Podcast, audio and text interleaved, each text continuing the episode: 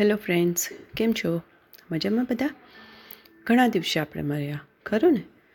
તો આજે આપણે એક નવી વાર્તા સાંભળીશું, સિંહ અને સસલું.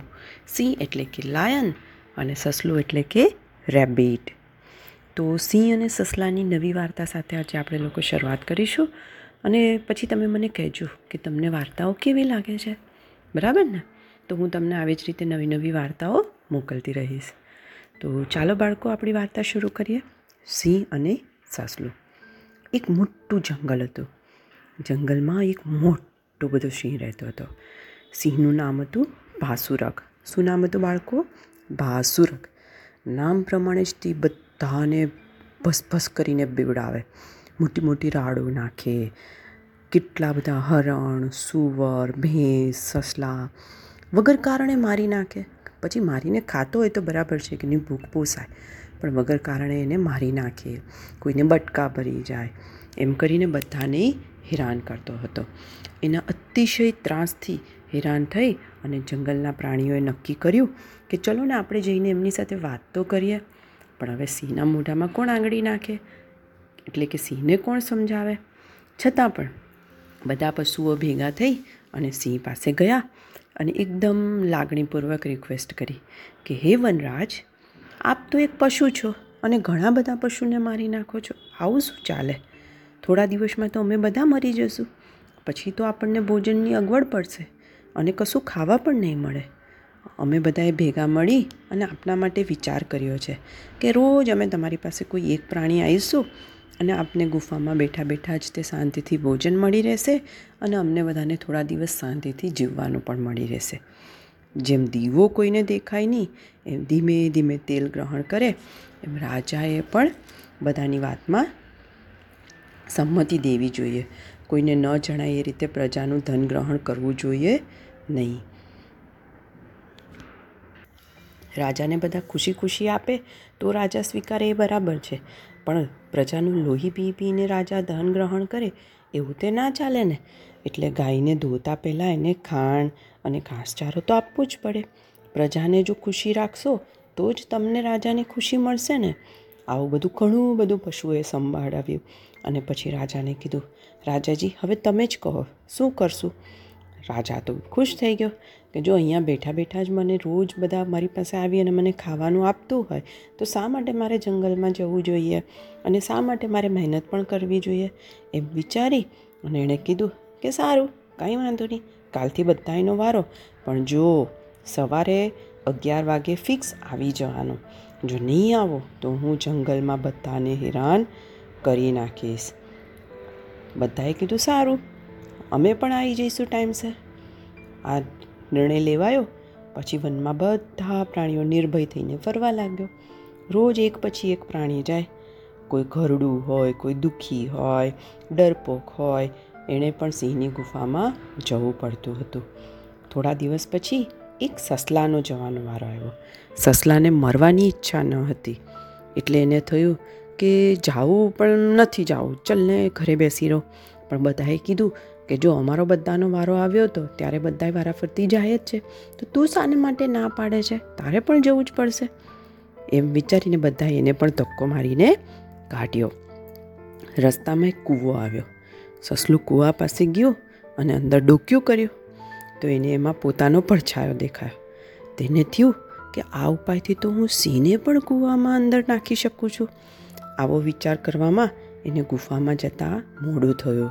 એ તો કૂવા પાસે જ બેસી રહ્યો. જ્યારે તે સિંહ પાસે પહોંચ્યો, ત્યારે સિંહને તો એકદમ ભૂખ લાગેલી.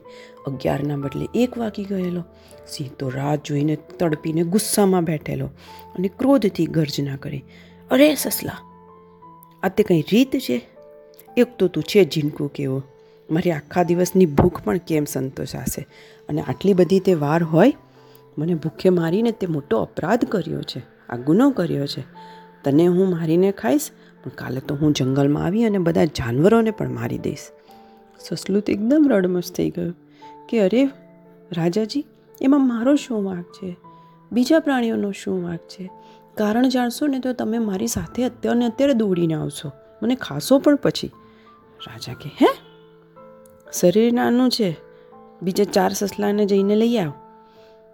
આવું શું બોલે છે? સસલો બોલ્યો કે, મહારાજ, હું તો આવતો જ હતો, પણ ત્યાં કૂવા પાસે એક મોટો બળવાન સિંહ મળ્યો. એણે મને અટકાવ્યો છે. એ મને ખાઈ જાય તે પહેલાં હું અહીંયા આવી ગયો. અને ભાઈ, આ તો વનના બધા જ પશુઓને ઠરાવ કર્યો છે. તે પ્રમાણે આજે અમે વનરાજ ભાસુરકની ગુફાએ જઈએ છીએ. એમ કહીને એણે મને માંડ માંડ અહીંયા આવવા દીધો. માટે એણે મને અહીંયા આવતા આવતા કેટલી વાર રોકી રાખેલો. પેલો સિંહ તો એકદમ ગુસ્સામાં આવી ગયો. કે રાજા તો હું છું. એ સાનો રાજા છે. આ વનનો રાજા હું છું. અને ચાર સસલા અહીં મૂકીને તું જા અને એને કહે કે જો એ સાચો રાજા હોય તો અહીંયા આવે અને મારી સાથે યુદ્ધ કરે. જો એ જીતશે તો જ એ રાજા. પણ મને લાગે છે કે એ તો ડરપોક છે. અહીંયા શેનો આવશે? તો સસલો તો વિચારમાં પડી ગયો કે આ રાજા તો ઊંધું બોલે છે. હવે શું કરવું પછી સસલાએ કીધું કે, રાજાજી, એણે તો કીધું છે કે, પેલો રાજા તો ડરપોક છે એટલે બેઠો બેઠો ખાય છે. એને અહીંયા મોકલો, ખબર પડે કે એ કેટલું લડી શકે એમ છે. ગુફામાં બેસીને તો સૌ ખાય, જંગલમાં ફરીને ખાય એ જ રાજા. પોતાના માટે આવા અપમાનજનક શબ્દો સાંભળી અને સિંહે કીધું ઊભો રહે હું તો હમણાં જ આવ્યો છું. બતાય મને, ક્યાં છે? મહારાજ, એ તો મોટો બધો સિંહ છે. ઊંડા કૂવામાં રહે છે. સિંહ કે ભલે ને ઊંડો કૂવો હોય, આજે તો હું આવીશ એ પછી સિંહે અને સસલો પહેલાં કૂવા પાસે ગયા. સસલાએ કીધું કે, જુઓ મહારાજા, આ કૂવો છે ને એ એનો કિલ્લો છે અને એ આ કિલ્લાની અંદર ભરાઈને બેઠો છે.